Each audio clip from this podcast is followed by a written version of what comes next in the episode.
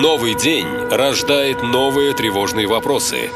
Как выжить? Что делать? Как избежать опасности? Чем это все закончится? Бежать или остаться? Что взять с собой? Как помочь родным? На все эти вопросы тяжело найти настоящие, правдивые ответы. Но мы сумели. Каждый день настоящий полковник предельно откровенно отвечает на ваши самые страшные вопросы. Отвечает полковник. Э, Светлана из Севастополя спрашивает, товарищ полковник, скажите, жив ли командующий Черноморским флотом Соколов? Светлана, э, сразу отвечаю, я думаю, с огромной вероятностью да. Вот, я вам объясню почему. После успешной атаки которую провела Украина по зданию Генштаба Черноморского флота, да, появилась масса слухов о том, что Соколов, это командующий Черноморским флотом, что Соколов погиб. Вот.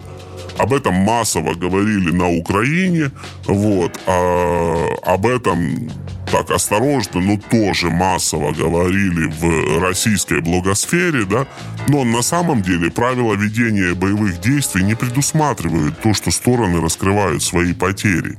Понимаете? Поэтому даже если что-то произошло, то это, скорее всего, будут скрывать до последнего очень долго и очень успешно. Я думаю, я, тем более, смотрите, нужно ведь понимать, что это уже второй командующий у нас за два года. Первый был уволен после того, как Украина затопила крейсер «Москву», флагман Черноморского флота у Соколова остался флот без флагмана. И за этот год тоже там нормально так кораблей ушло из флота этого. Ситуация была в любом случае не лучше. И остаться сейчас без командующего, ну, тоже вообще не сахар, понимаете? Потому что вот вы представляете себе, приезжает новый командующий. Что это означает? Да это все новые. Это все командиры новые, все адъютанты новые, все руководители департаментов новые. Каждый заезжает со своей командой. Сейчас не время, потому что, ну, корабли теряют там, ну, чуть ли не раз в неделю уже. Вот не время для этих тасов. Поэтому я думаю, я думаю, что командующий ранен, безусловно. Потому что если бы он не был ранен, его бы уже показали. А то видео, которое показали, ну, опять же, это полный провал пиар-службы Черноморского флота. Они показали видео, которое даже ну, российские блогеры, да, свои, свои, вот обнаружили, что это так называемая консерва, то бишь видео, которое записано раньше, 18 сентября, по-моему, или 12, не помню уже по датам. Вот. Они показали какое-то старое видео. Почему показали старое видео? Потому что нужно поддерживать. Вот нужно в воюющей стране поддерживать уверенность, что командование на местах.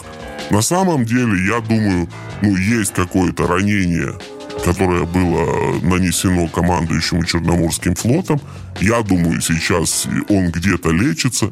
Я понимаю, что сейчас периодически будут показывать какие-то вот так называемые консервы для того, чтобы общество ну, не очень сильно волновалось по этому поводу.